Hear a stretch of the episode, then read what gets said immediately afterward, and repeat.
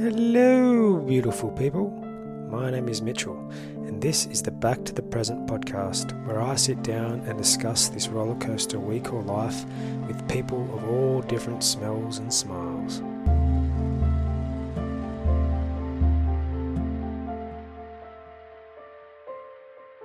On today's episode of the podcast, we have Anat Peri. Anat's story is one of potency that reverberates and ignites a flame of change within those who are ready to actively choose and a reclaimed existence in this world. With 18 years of experience in development work and years of study as a trauma informed coach, Anat has beautifully combined mindset, somatic healing, and inner child reparenting to create a unique, her unique, and massively needed business today. She has guided hundreds of individuals, practitioners, business owners, and their teams through the TCM method and created the kind of change that shapes the future of the world as we know it.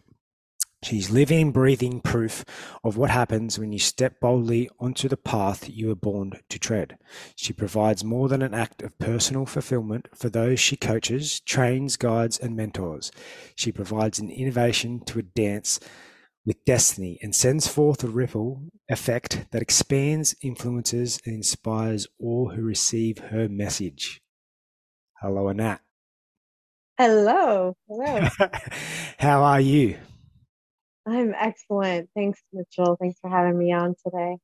No worries at all. Thanks for being on. Uh, that was a little explanation as to sort of what you're doing with yourself, uh, a little bit more detailed than usual. Um, but um, for the sake of the listeners, maybe in your own words, could you just sort of um, expand and or touch on anything that we missed there um, as far as how you got where you are and um, if you think anything needs to be added as to what you're doing with yourself these days, please.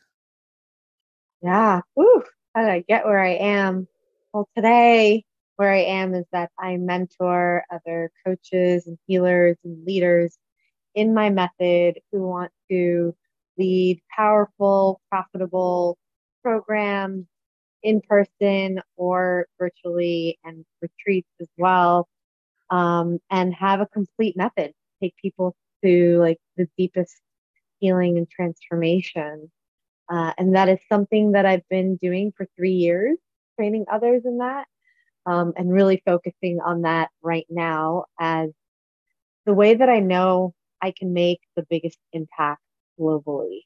Um, my background is I've been in the development space for 18 years and I started my business training camp the soul eight years ago and really started it um, just because I loved coaching, just because I it took I spent 10 years finding the right tools and mentors to experience my own happiness, my own healing from things like being codependent to having low self esteem to having a lot of anxiety when I was with myself, couldn't be with myself, um, to always, you know, attracting the wrong, the wrong relationships, the wrong men into my life. And so having been on that journey of looking for my own transformation and finally having the right tools and experiencing that, I knew I was ready to bring that to up. I always enjoyed, like for 10 years, being in the coaching space, but I didn't start my business till I felt like I was embodying it and I had the right tools for it. So when I started out eight years ago, actually it'll be eight years end of this month. um, when I started out, I was just like, I never thought I'd be here today. I never thought I'd have a method and that other people w- would want to learn from me and that I'd be focused on that. But uh, that was God's plan. Hmm. I just wanted to help others that have had the same struggles that I have in um, in their life to finally experience lasting transformation. And it happened quickly for me. The results for my clients, um, the success in my business. I say quickly and really it was like 10 years in the making. But but because of that, because I was so prepared and so embodied myself, the results came quickly and the referrals kept coming in and they still do. And three years into it, having clients say to me, I want to learn to do what you do. And I was like, I know how to how to describe this, how to pass this along. I made it my intention to in my fourth year, fourth, fifth year to get clear on like what is the step by step method? What am I really doing here? Yeah. And um, yeah, and then lockdown happened, COVID happened, and it was the perfect time and to expand and start to train others because the world needed it more than ever. And so that was three years ago. And after now running this amazing program for five years, um, really at a place now where that is all that I want to do um, yeah. is uh, help and identify those that are looking to really have a proven method and know how to scale their business that way or step into expanding their offers as a coach. Um, and that way we could reach more people. Yeah. Yeah. yeah. Beautiful. Um, I appreciate that. Great, great in- introduction. Um, if, if you could, I mean, I'm super interested in um, in a few things, and as I said, I've got some talking points here to to touch on. Yeah. But that that proven method that you just mentioned there, um, we mm-hmm. we could go into as much detail in it as we would like. Um, but what do you see in the proven method that you've developed, given your experience?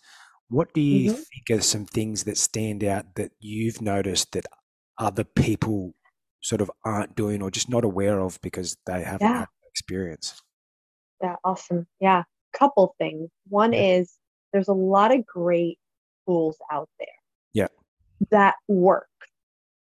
And um, it's one thing to have tools, whether that's breath work or somatic or NLP or, you know, um, timeline therapy or, you know, the list goes on. Parts work, right? There's a lot of great tools that people could be trained in, but how do you guide a client completely through the process?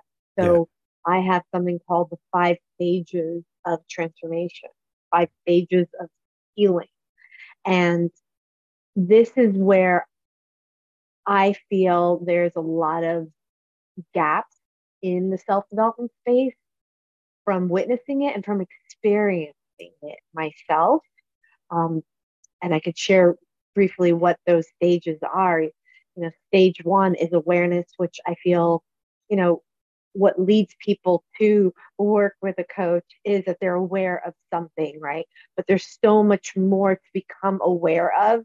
And so some coaches are they're only working with a client on like, oh, you have this problem let me help you overcome this or transform this, which is fine. It's great. We want to reach the like top of mind challenges that people have, but to have a process that helps people not only be reactive um, or prescriptive or supportive to what they're aware of, but also proactive in uncovering what's dormant what you may not know yet that is part of your script, part of what's running the show is the depth that there is in this stage called awareness. Yeah. Stage two is acceptance. And this is the stage that I, that I feel most individuals as well as sometimes the facilitator, the coach, are skipping or not knowing really how to delve into. Um, and that's because most of the time, whatever it is that we're wanting to change, we have it as it's wrong, mm-hmm. yep. as it needs to be fixed. And on an energetic level, how we're engaging with ourselves with whatever that issue is is from it's wrong. How can I fix it, release it? How much longer is it going to be here? Can it just go away? All of which are not accepted. Yeah. And so there's, and it's not just like, oh, okay, I accept it. there's a lot there that a lot of times needs this is where individuals need and get to be held and supported.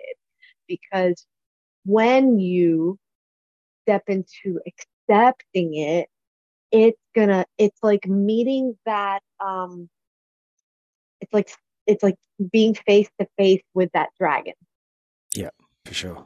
And like are you are you willing to be face to face with this part of your identity that is a dragon is going to come out big um, and does not want to be slayed uh, and what i mean by that is to be everything from in wow for my nervous system to actually accept that this is a part of me that means that i have to face it or that I have to accept and forgive. It brings up a lot of stuff, which is where the real beauty and the work is. Um, but most people aren't going through it in that depth.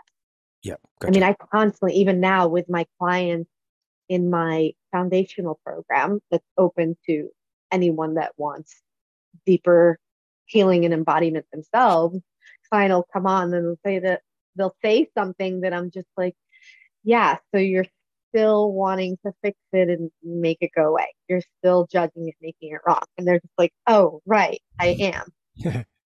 it's it's a constant um, place where you really want to support the person. Yep. So that's stage two. Stage three is getting to the root of it. And this is where there's different tools and different ways to explore it. And um, some people may be qualified with the tools that they have. And there's specific processes that I've designed around how we explore the relationship, the relationship between who we are and what our parents modeled to us, yep. who we learned to be. And um, so it's a specific process that we explore. Yep. Stage um, and, and and sometimes there's visualizing what was and sometimes there's just learning to be with the energetic the emotions that it brings up. And there's nothing to again change or fix about it. There's learning to deeply let it be seen so that it can express itself and move through. Yep. Stage four is uh, in is the releasing and replacing. And when we say release, it's, I should actually change that word more to uh, um,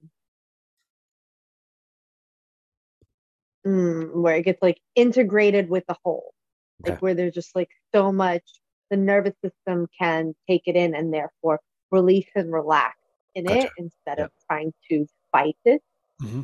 where there's more welcoming of it. And I see a lot of people that have done great work, great, whether it's plant medicine or shadow work, inner child work, that you're able to get to the stage where there is a powerful release. And what we mean by release is that the nervous system is, is digesting it, is processing the energy of it. And you may have a cathartic cry or, you know, or your body may start shaking or you may start yawning and burping, whatever it is. Uh, especially in plant medicine, I find that happens. But then they're not replacing it. Mm. They're not seeing, like, okay, now that I've cleared this part of myself that, or I've integrated it, what's possible and available now? They go into these sessions and they have powerful experiences, emotional experiences, physical experiences, like in breath work. There's a lot of that in breath work. You have powerful releases, but are you connecting it to what did you just clear out? And then, because whatever that was, was tied to a belief, a behavior, a limitation, which created a way of being for you. Now that you've cleared that and you're not being that anymore, who do you want to be? And so I find and see a lot of times that that's where people stop in their journey is that they're not declaring what's available and possible now. Yep. And that's kind of like pulling out the weed, but if you don't plant the new seed, then you're just leaving room for then there's nothing there. Or like editing a script in a movie, but if you don't editing a character out, if you're not replacing someone else in that, then when you get triggered again, which we will, the unconscious old patterns will come back in by default because you're not intentionally practicing a new way to show up to those moments life. Yep. So that's another important part of it. And then stage five is integration and education. So you've made a new declaration like i'm going to be this new way. Well, you need to go practice that. What are actions? Like making sure that you are being proactive not reactive with actions. Like oh well next time i get triggered i'll do this. It's like no. I really looking for ways to water that new seed to bring that new way of being into practice and so a lot of action and sometimes the action is so foreign that you need to go educate yourself. Um, for example, if someone has never been open, vulnerable, known how to be intimate, uh, this is where you can go take that course in intimacy or pick up a book on that. And there's actually room mm. for you to implement it. Yep. I see a lot of people, and my experience in my early years of self development, I went from stage one awareness to state like to stage five. Like, oh, I'll just be this other way, and mm-hmm. let me go pick up this book or listen to this podcast. And I could never fully integrate it because there was no room. Yeah. It's like going to the store and picking up the seeds for the flowers that you want to plant in your garden. And you know that's what you want in there. A lot of times we're aware, we're aware of who we want to, how we really want to show up in our life. Yeah. Uh, and and we've learned it, we've studied it, but you gotta you gotta clear it out. You have to make room for it. So that I see a lot missing in the industry. Um, so that's a snippet of you know what the five stages is like. And what i train my facilitators in is recognizing when a client comes to you where are they in it with every issue every every challenge that they're bringing to the session? Are they in stage one or are they oh okay they've actually cleared move that. We just need to complete the next few stages for them or with them and also learning that we're not there to do it for them or to get them through. We're there to hold the space for them to go as slow as as quick as their slowest part. Yeah. That's and that's so great. it may be it may be a whole month that you're you're moving through the layers that are underneath them getting through stage two accept yeah yeah awesome Jeez, I wrote a few things down there, so I'm excited to dive, in, dive into some of them. Firstly, I, I love analogies, and I love the planting the seed and, and using that one just because it's it's just feels natural and it's so cool to play with. And I, I couldn't help but think when you mentioned you mentioned like uh, going and picking this, uh, sorry, ch- choosing the seed but then what type thing. And I was probably thinking of myself in some instances where it's like uh, weeding the garden and then plant, uh, sorry, weeding the garden and then watering the garden without actually planting any seeds and expecting to grow something that is not other than weeds when all you've done is pull the weeds out and not put seeds in, which, um, you know, the Mhm. planting that you see, which what you mentioned was the release and replace. Um, and I think Yeah. you said it's it's it's from your experience something that you've noticed that um, doesn't get taught a lot, and I also noticed that as well. So I think Yeah. wi- with that that release and replace, I noted down here, you know, who do you want to be? It's it's it's so easy for everybody, and I think it's natural, and I think it is important for us to realize who we don't want to be, and I think that one tends to be, and again, I always say this, but it's very hard for me to not use myself as the example, but I imagine Mhm. and recognizing a lot of other people that they do that as well. However, I also see um, and have done this of late how important and powerful it is to focus more on who you actually want to be as opposed to not just thinking about who you don't want to be. So, yes, there's an awareness part of that, who you don't want to be, important as well. But that who, who you want to be, uh, um, it's a it's a hard one because a lot of people can go through through life and never know what they want to be or who they want to be.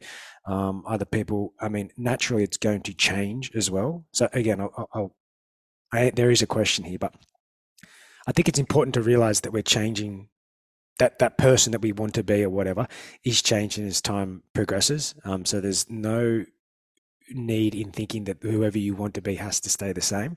Um, but from your experience, where do you what line of questioning do you use for to help people identify that person that they want to be Yeah, so I want to say that first off, very common. Yeah Most people are not in what I call creator. okay They're not stepping into knowing themselves as a creator of their reality. Hmm. They're stuck in survival, yeah who I don't want to be, or what I don't want to happen again, or I don't want to end up divorced like mom and dad were. I don't want this. I don't want that. So they're stuck in survive, trying to survive that not happening. And so where the focus goes Hmm. is to who they don't want to be. Yeah. It's like me saying, Mitchell, don't think of a pink elephant. Don't think of a pink elephant. Don't think of a pink elephant. Can you think of anything else but a pink elephant when I say that? Yeah. And that's what we're doing unconscious. Yeah. That Yeah. like I don't want to be this way, I don't want to be this way. So you're not giving a new direction to someone. Yeah. It's like, hey Mitchell, can you go to the store for me? Yeah. What do you want me to get for you? Don't get hot dogs. Like, oh geez. Like what? So there's also that where it's like you you want to think like a creator, but you're you're still so stuck on what you know you can't and shouldn't and don't want to be. Yeah. And so this is not this is this is deep in people's core in their nervous system. We're stuck in a sympathetic response in fight or flight and we're not aware of it. Hmm. Most people hearing this right now are like, yeah, no, I'm not stressed. Like, I'm not in the sympathetic response. They don't see how much it's become their norm Hmm. to Hmm. operate in this way, in, in, in certain ways, to have these protectors, as I call them, ways that we protect ourselves. And that could be anything from hiding, uh, not being social, to um, turning to food, to uh, the way that we speak, the soft talk that we use in our language, to, you know, turning to drugs, sex, pornography, all these things. These are all ways that we create, survive. Yeah. And they give us comfort. Yeah So we don't think we're in a sympathetic fight flight response or even a freeze response, we think we're good. No, you're in your comfort bubble. Yeah. Comfort bubble's an illusion. Yeah. Of Absolutely. comfort. Yeah. And so to answer your question of what are like how do I you said like how do I bring people to that or how can they access what they actually want? They have to learn to reparent themselves first. They have to learn to, if I, uh, the biggest thing is how to cultivate safety within their own nervous system. And it was, it was your mom's job as a little baby. It's who you innately depended on for that nurturance and safety. So it's that same energy, or it or or not the same energy, ideally, the energy of the divine mother, the unconditional love, the acceptance, the like, I'm here, I love you, you're safe, everything's okay, I'm not leaving you. And some of us got that and some of us didn't. Yeah. We didn't have the divine mother energy, the unconditional love. We had a mom that checked out or a mom that was that was hard on us or that wasn't present. And so then what happens is that we learn to to parent our our ourselves that way, our emotions that way. And to me, emotions is the inner child. So how to take care of our own inner being that way. And so when we think of that little being taking big leaps going out in the world, that child going out in the world, if that child doesn't feel safe, they're going to go out and the, they're either not going to take big leaps, they're going to play small, mm. or they're going to go out in the world with a lot of armor, with a lot of protectors, with pretend, with being inauthentic, pretending to be the funny guy because that's what's safe. Yeah. Instead of, you know, the the bold, courageous, or whatever, but whoever they really are. Yeah. And so it starts with learning, with unlearning. Yeah. What you learned, with giving yourself a choice to look at what did mom model to me. Mom represents an extension of self what did mom model to me when it comes to everything related to yeah. And does that serve me or does that not serve me? Yeah. and and if it didn't serve me and it actually hurt me then again comforting that part. And once that part feels comforted like closing a loop on something that was never closed when it happened as a Mm. kid. Yeah, nice. Uh, I can't help but think with the reparenting that you're talking about. Um, I mean, there's there's more of a question. Uh, even when you know everybody has such different upbringings, and you can have like a I don't always like using good and bad, but let's just say you have an upbringing that is full with, filled with more love than an upbringing that's filled with less for whatever reason. Um, even the upbringing that's filled with love, there are going to be certain things. Well, it's a question, but are there not going to be certain things that the child um, are there not going to be certain loops that weren't closed even in that situation? Like because what I'm thinking is there's a it's very much regardless of even what happens as you know better than most like it's very much a perspective in the story we tell ourselves about the event that happened when we were three. Like it may not have even happened exactly how it actually happened but we tell ourselves it happened this way and that we weren't what for lack of a better example we weren't loved at that exact moment because you know we, we think that mum didn't want to hang around us or do something, but in actual fact, she was just busy and she was hanging out the clothes, whatever it ends up being. So, um, you know, it is that I, it's, I feel like it's important to bring that up because sometimes people think, and again, using myself for example, sometimes people yeah. can think that it's got to be like a traumatic event for you to actually do anything right. about close the circle, but it's not that, is it? hundred percent, absolutely. If you had a lot of trauma, then yeah, for sure, it's going to be obvious to you, and you're going to have therefore more dysfunction, and your nervous system is going to be even weaker or more stuck in a sympathetic state. Or some people have post traumatic growth where they're able to be, you know, to, to really fight through, eh, find resiliency in it. That's the extreme, right? The people that had a lot of trauma, but absolutely, there's the those that grew up, quote unquote, I like to call it vanilla, right? Like, oh no, like I had, I did great. Like my parents were wonderful. They were loving. We went on, you know, we went trips together, and mom put dinner on the table, and la la la. And they may think it's not so obvious to them because it's not in their face. Yeah. They may function, have a lot more function than dysfunction. There is still opportunity. And this is what I mean by the opportunity to discover what could be uh, dormant as opposed to waiting for things to hit the fan before you discover this about yourself.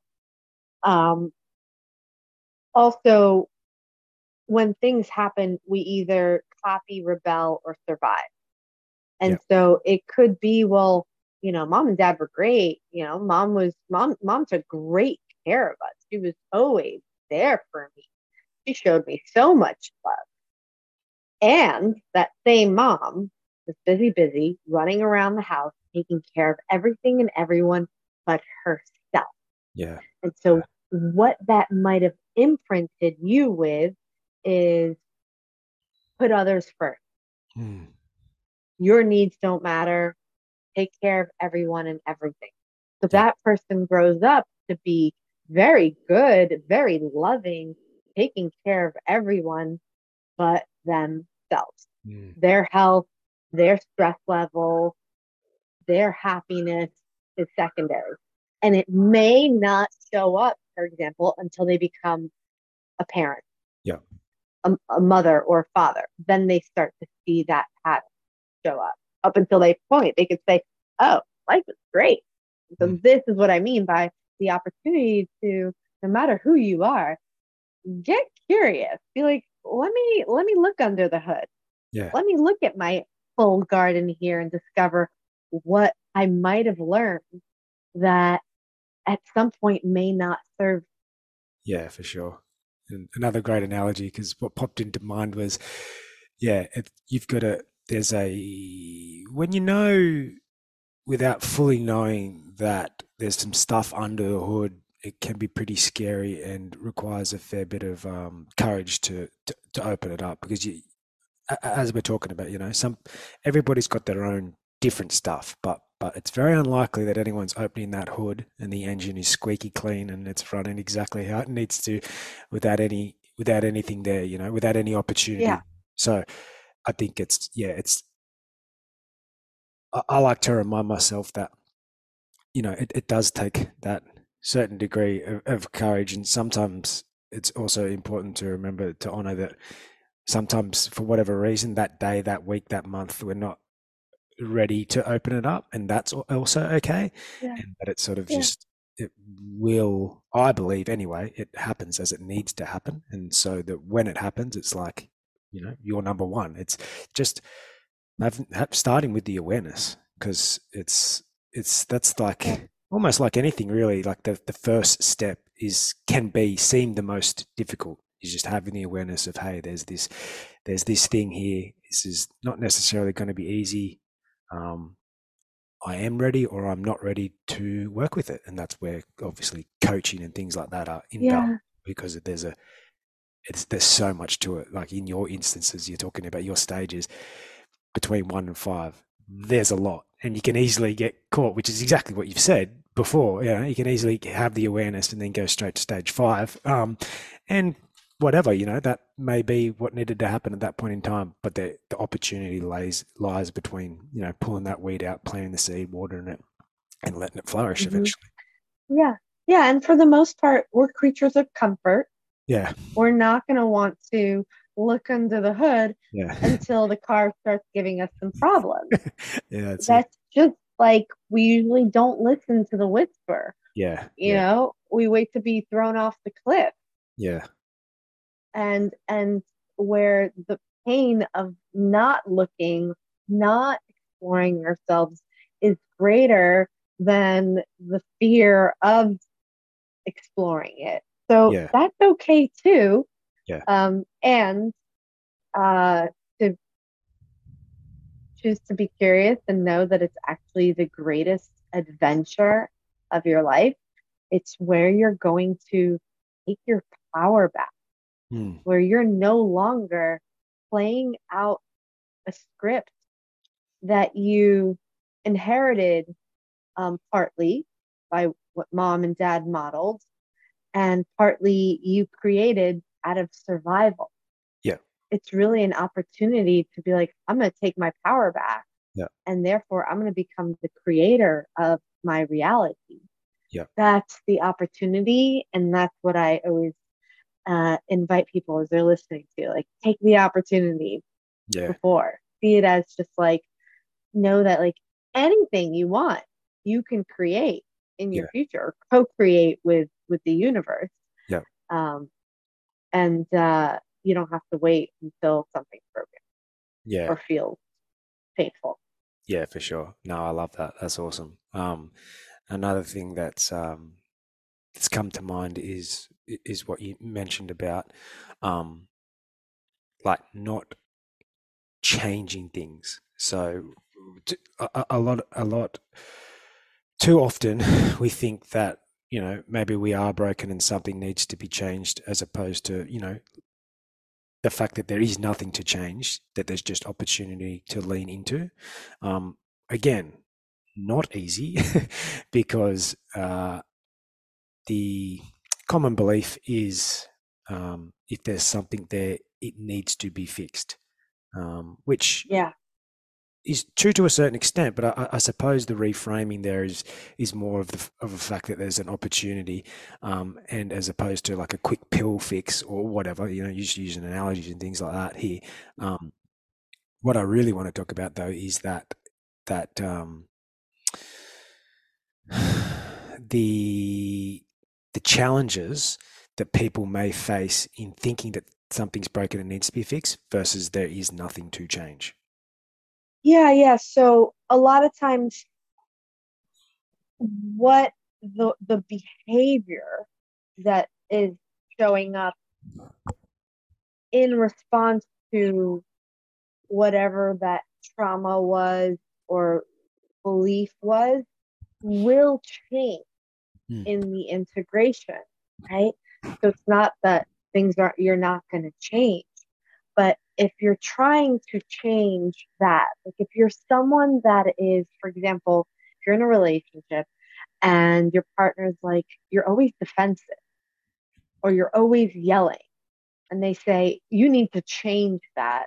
Hmm. Otherwise, like, I don't want to be with you, or this relationship isn't going to last. You may go into a session and be like, I need to change the fact that, like, I am defensive and get angry Yeah. that is correct. We're not here to accept. It's just like, well, accept that you are, and that's how it is. Do to do. It's that is just the surface way of being. That's the survival, the the identity, the role that you're playing in the movie of your life is defensive and aggressive Right. But the awareness that we want to get to is what happened to little Mitchell Hmm. that had him develop that character Mm, yeah. and learning to and and and being with that and accepting that and accepting that well when he was little this hap you know this thing happened with dad and in that moment he decided i'm never going to let that happen again i'm going to be defensive aggressive whatever Yeah. and so what there is to accept is whatever little Mitchell experience that had him not feel safe to keep showing up that way. Mm. And that's the loop that gets to be completed. Mm-hmm. So when that is completed, we don't need this character called aggressive defensive playing a role in the movie anymore. Yeah. Because that part, that loop is closed, that part is healed. Yep. Yeah. Awesome. Um, on that, what would you say?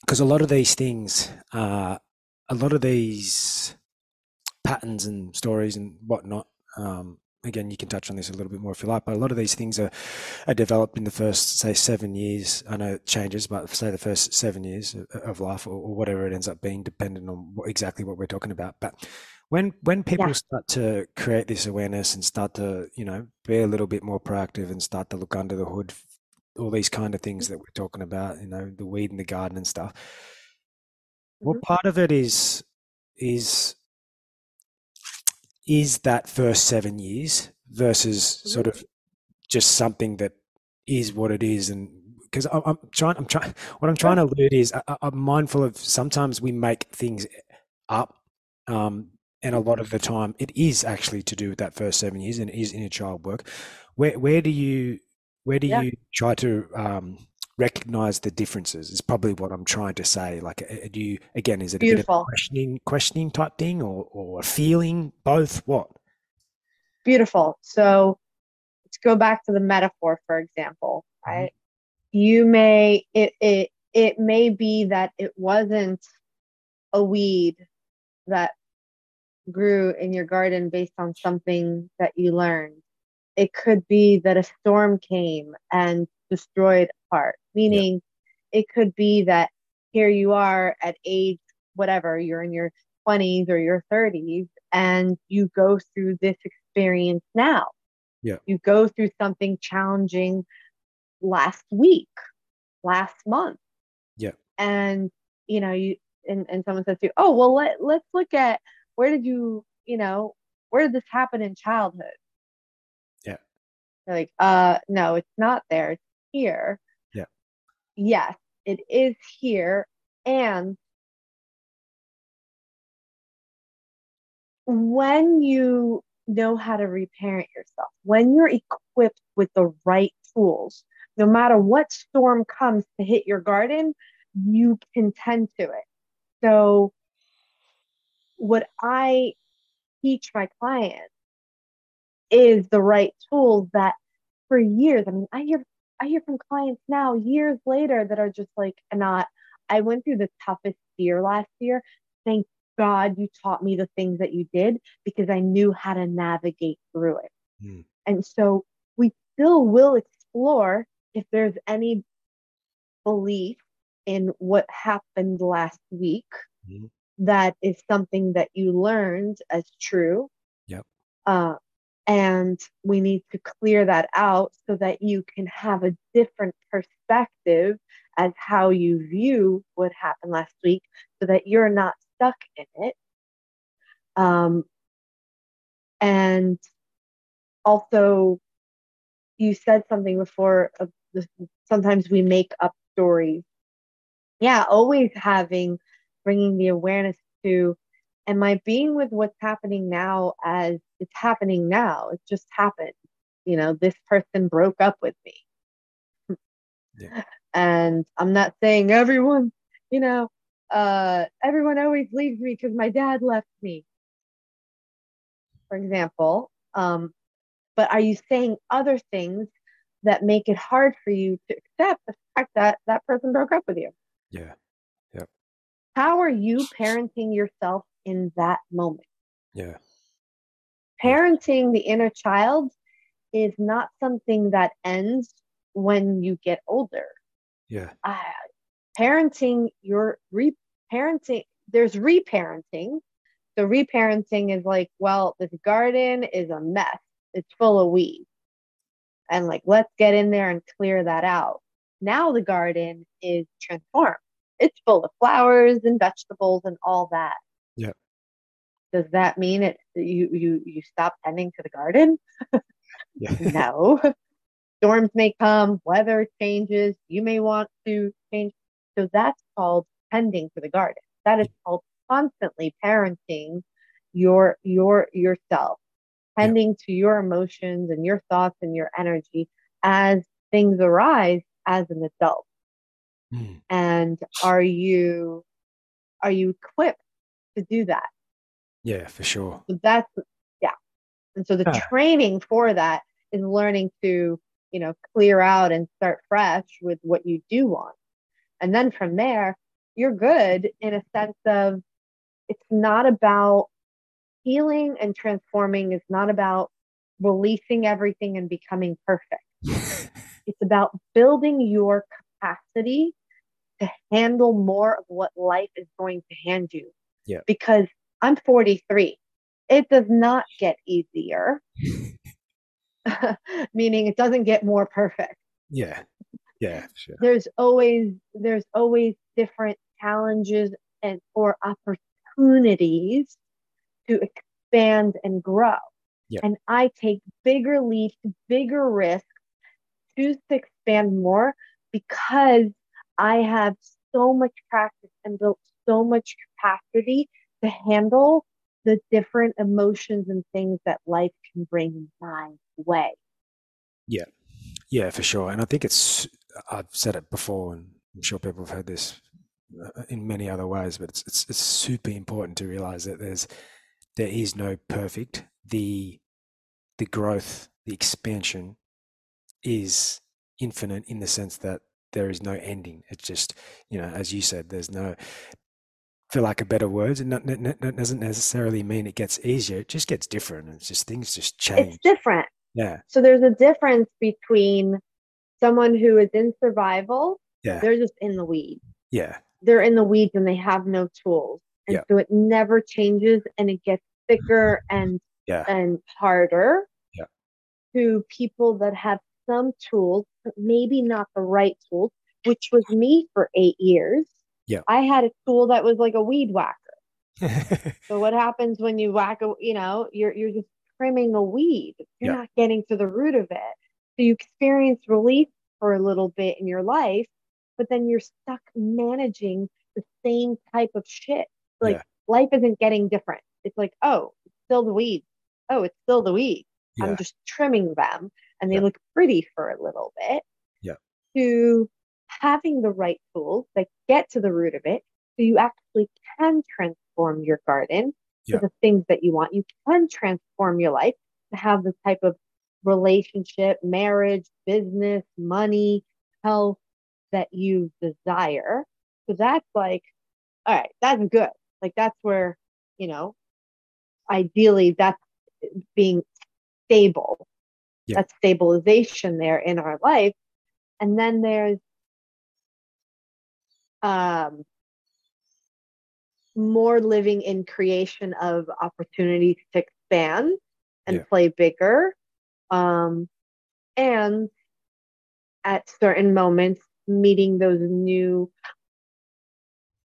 edges that life brings you to, whether that is when you have your first child or your second child, or when you know you're dealing with an illness or a, a or a family member that is sick or the death of a loved one. These are things that are gonna rock your foundation. Yeah. Yeah, absolutely. So what is that foundation? yeah. That foundation is something that you have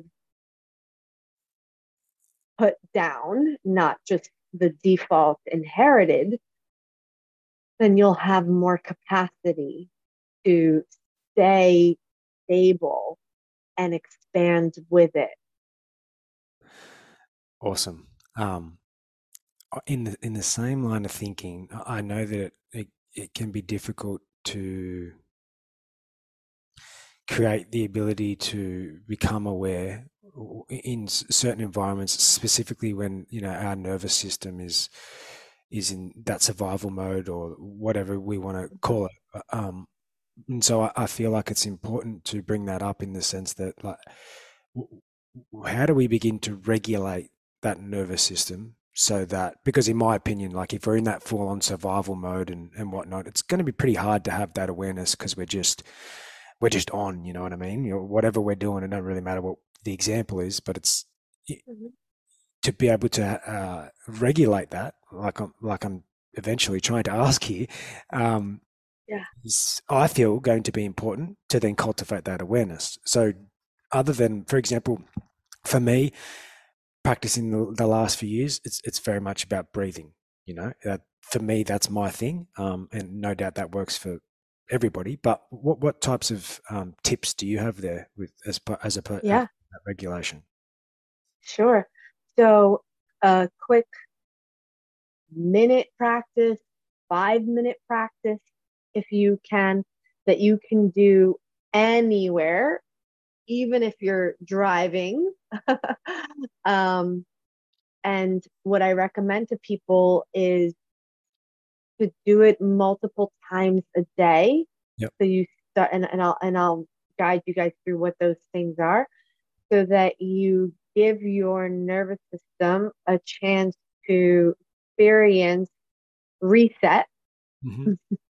and that it starts to feel the difference and know that it can um, self-regulate Okay. that you that you can recognize a lot of times we're not recognizing that we're in a heightened state Yeah. Yeah. and at the end of our day we're collapsing Yeah. and then we're numbing out Yeah. with food tv whatever we're just crashed and then we wake up the next morning and we do it all over Yeah. so to start to recognize it few little practices. Yep. box breathing. Box breathing is inhale for four. Mhm. hold for four. Let out for four seconds through a straw. Like imagine a straw right? Like like first flip.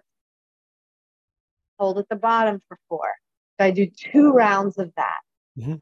then in my third round i inhale for four hold for four and i start tapping on my chest and as i exhale i make sound ah that resets the vagus. That is your, your vagus nerve.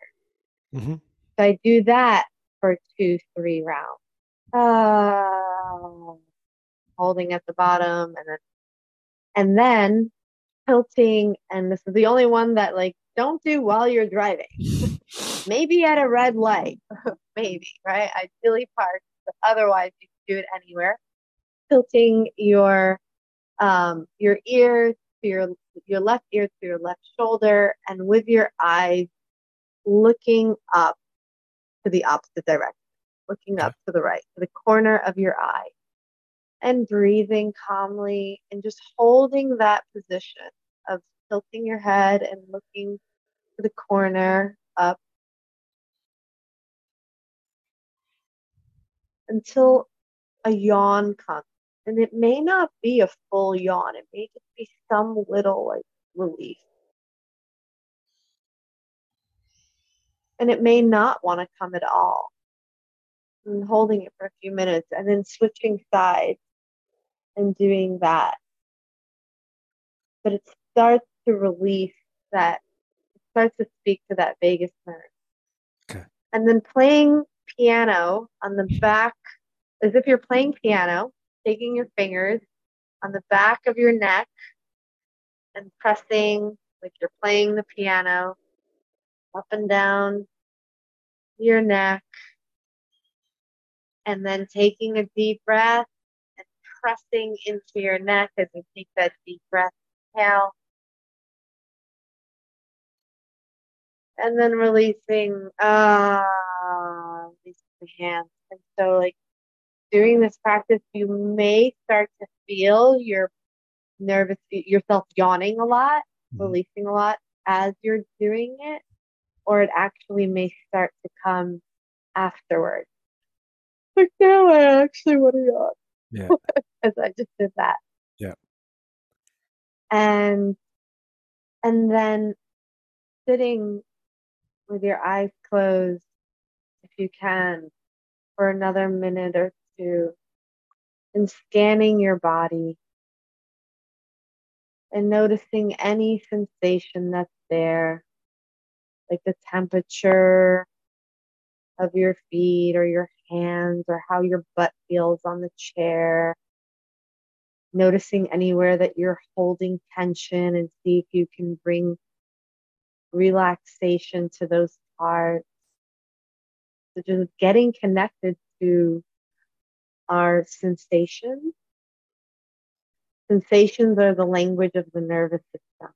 Mm, yeah. So the more we start to name things as sensations, temperature, color, texture, size of what we're feeling,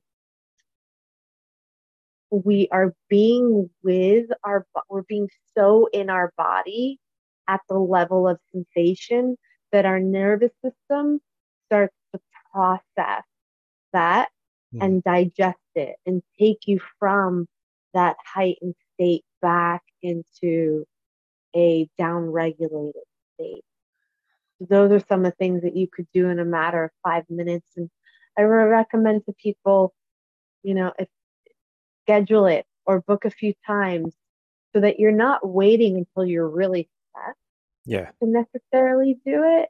But where can you give yourself those experiences a few times a day so that you feel you start to feel the difference Yep. and when you start to feel that difference then you'll recognize it more when you're operating in that heightened state what i call out of your window of what your nervous system can tolerate and you'll start to bring more of your breath because breath is really the key right Yeah. to those moments the rest of the day Yeah. so that you are self-regulating moment by moment by moment Mhm. Awesome.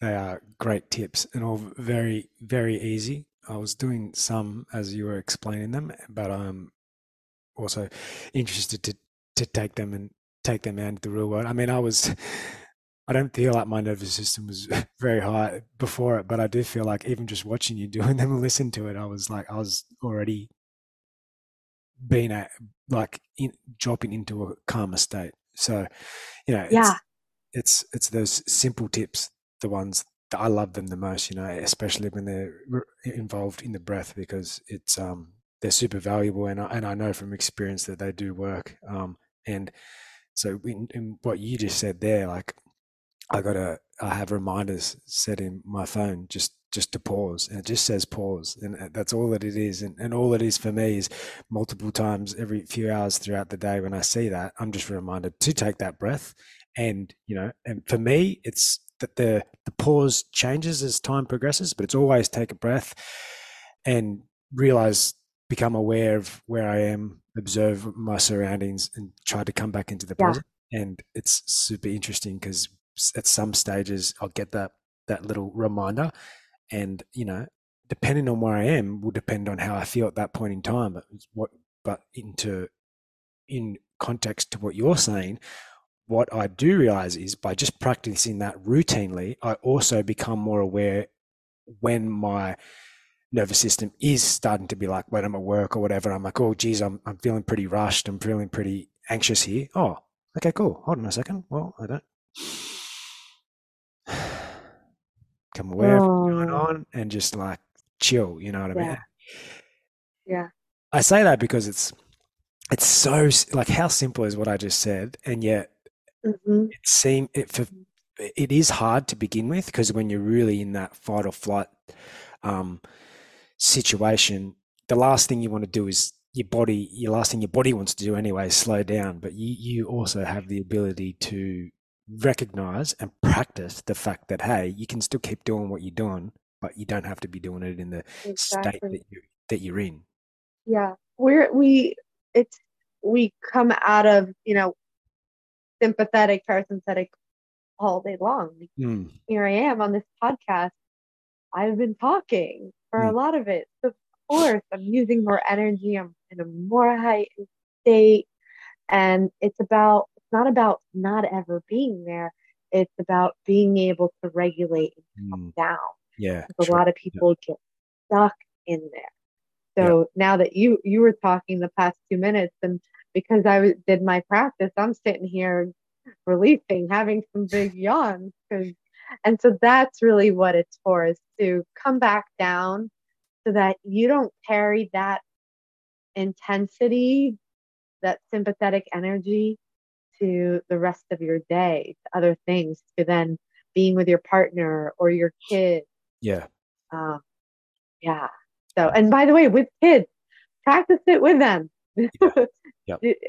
Have it a fun game to do with them. They'll get value and you'll get value. You'll it'll be a win-win all around. I've said this before, but I'll say it again because I love telling this story about because I do practice that for my little girls. Um, they are good at it. Sometimes, you know, they're only sort of five and seven, so you, you can imagine that sometimes they're past that point, and then it takes a while for them to to, to do it. But the the the fun part is they actually recognize in me when I'm getting a bit angry, and like even my little one, she'll be like, "Dad, just take a breath," and I'm like, oh, "You got me." Exactly. Exactly yeah. Yeah. They want, they want your presence, your safe energy. Yeah. It's so important for them yeah, because they're attuning to your energy. They are more, they're learning more. Here's something else for especially parents to recognize. Your kids are learning more from your energy than they are the words that you say and the actions that you do. Yeah. They are ener- they're so connected to that. Yeah. So if you're just like, I tell my kids all the right things to do and I do all the right things, but your energy is intense, it's not present, it doesn't feel safe to them, they're gonna be programmed more with responding to that than how you act or try to, you know, model to them. yeah, hell yeah. I'm not going to say anything to that because I couldn't agree more. I think that is just, yeah, it's it's, it's so true and it's so so important. Um, what I will ask though is, we all have that inner critic, um, and you know, regardless of where it stems from, I do think, uh, like everything that we've been discussing, it's it's important not to want to fix it or, or change it for the sake of changing it, allowing it to be an opportunity. Um, but how do you, maybe in yourself and and also, which I assume is how you teach it, how do we have that? How do we have that create that balance in that inner critic? You know, rather than sort of you know, because some people might have the approach of just swearing at it and telling it to piss off and leave me alone. I don't want to deal with you. Maybe that works sometimes. Sometimes other people might be a little bit more gentle, but no, no doubt there's a there's a bit of a, a balance, and I'm sure there's no perfect balance, but from from your experience anyway, um, how do you treat that? Yeah, so your inner critic a lot of times is uh the voice of how you might have been criticized when you were young. Sure. Um, and so, yes, there's deep work that we can do around that. And there's also just recognizing that your inner critic is just one voice, one part of you. And just like your ego is, and your inner child is, and they're not to be fought or executed, destroyed. They're to be acknowledged. And then you get to introduce the inner best friend. Yeah. Like, can you balance? Can you hear the part that says, I think you're going to fail at this. You're fucking up. You're just not doing it right. I don't know why you even bother. And also bring into, again, intentional practice Yeah. of the voice of that inner best friend and what you do need Yep. And I say practice because the inner critic has had plenty of practice. It was programmed in over and over and over and over and over again. Yeah. And so recognizing that your life is a movie and you get to introduce new ways of being, new roles that you want to play, but just like an actor in Hollywood, they don't get the script and then win the Oscar the next day.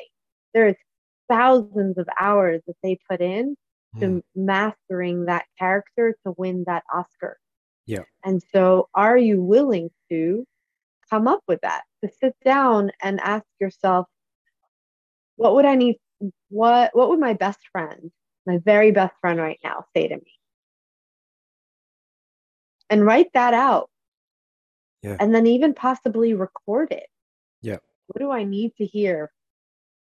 I actually I was I was talking to one of my best friends yesterday and she was having one of those tough moments when it comes to like meeting her future husband. And I just went off and said all these beautiful things is what a best friend tells. She's like, I'm gonna record that. Or like it was a voice note. She's like, I'm gonna need to re-listen to that a bunch of times. And I'm like, go for it. Mm. And I said to her, and when you're not so connected to your inner critic, when you feel like you're having a day where you're more in your higher self, your positive self, go record what you want to remind yourself of in those darker, tougher moments so that you can use yourself as that lifeline. There's something very powerful about hearing our own voice Yeah. of of of take any affirmation that you want and record yourself saying it and play that play that at night while you're sleeping. That works let me tell you. Let it subliminally get programmed in there. Mm-hmm yes. Like just yes. Do that. Yeah. sit down write those things and put it on and play it on Yeah. repeat while you sleep Yeah. you could even do it to nice calming music Yeah. watch your life start to transform that in those moments when life happens there's suddenly an option for a new voice a new Yeah. character Yeah. to take stage Yeah. front stage instead of the inner critic so we're not trying to kill the inner critic we're just wanting to give the the main the main you know the star of the movie Hmm. to a new character and you get to design who that is Yeah. That's that's awesome advice. I can't I can't wait to go go and try that myself. Especially the the Yeah. one. Like there's it's it's I mean I ask that question because everyone's got their inner critic, but you know when it is strong, it's it, sometimes it's easier than other times to um you know have that balance. Um, but it, it, would be super fun to yeah listen to yourself in that situation when that inner critic excuse me is so strong and then you're reminded by your own self that there's this other this other way this other option of of being which is um, obviously going to be yeah super duper important yeah I'll, I'll, I'll give one more practice. I love giving stuff away that you guys can take and put into action. Please. When there's a lot of noise happening in our heads, whether it's the inner critic or just like it is noisy up there and you just want it to shut up or you want to fix it or you don't know what to do with it, take out a piece of paper, your journal, or even, you know, a video, uh, audio record and just dump it out as if you're talking to your best friend, meaning hmm. there's no filter. Yeah. There's no, it doesn't have to be full sentences. It's just like as you're just spewing it out as as you're hearing it in your head. Yeah. Dump it all out on a piece of paper. Yeah. Until you feel like you've dumped it all out. Yeah.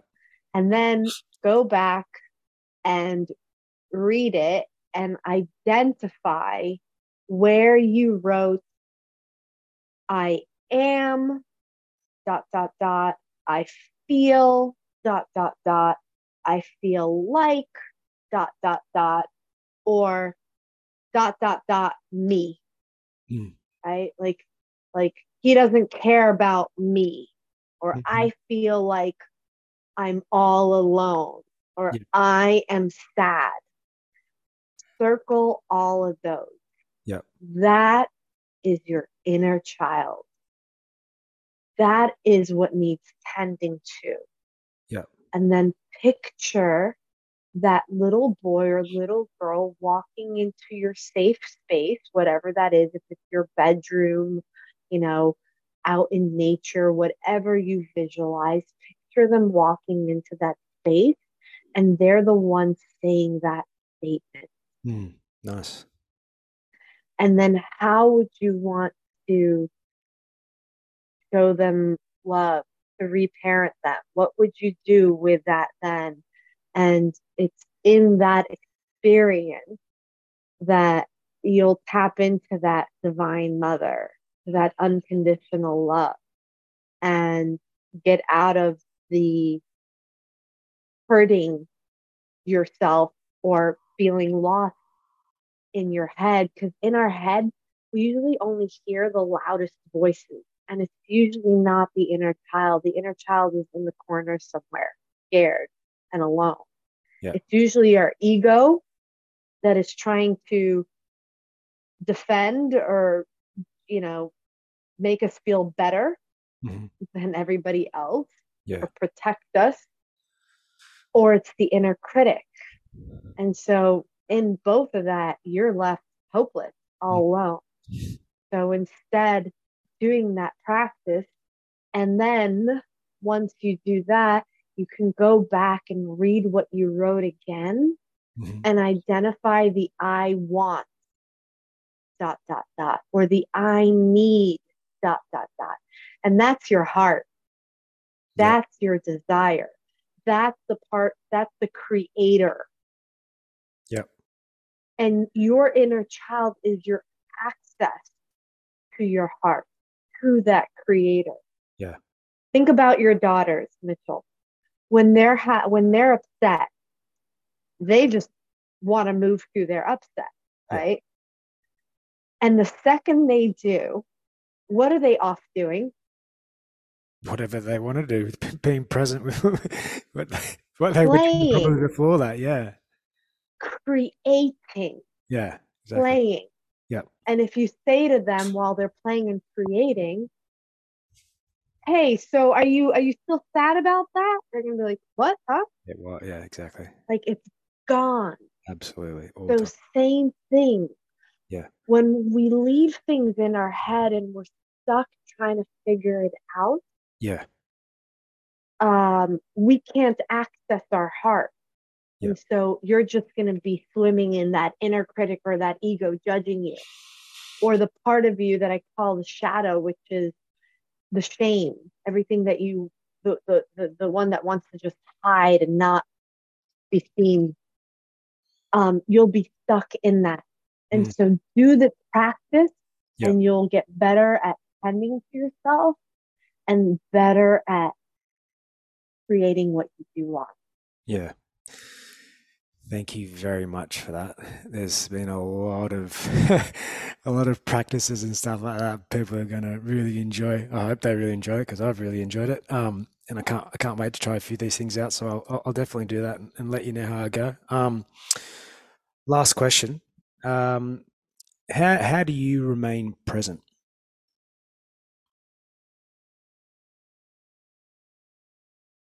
I accept what is in every moment as what is.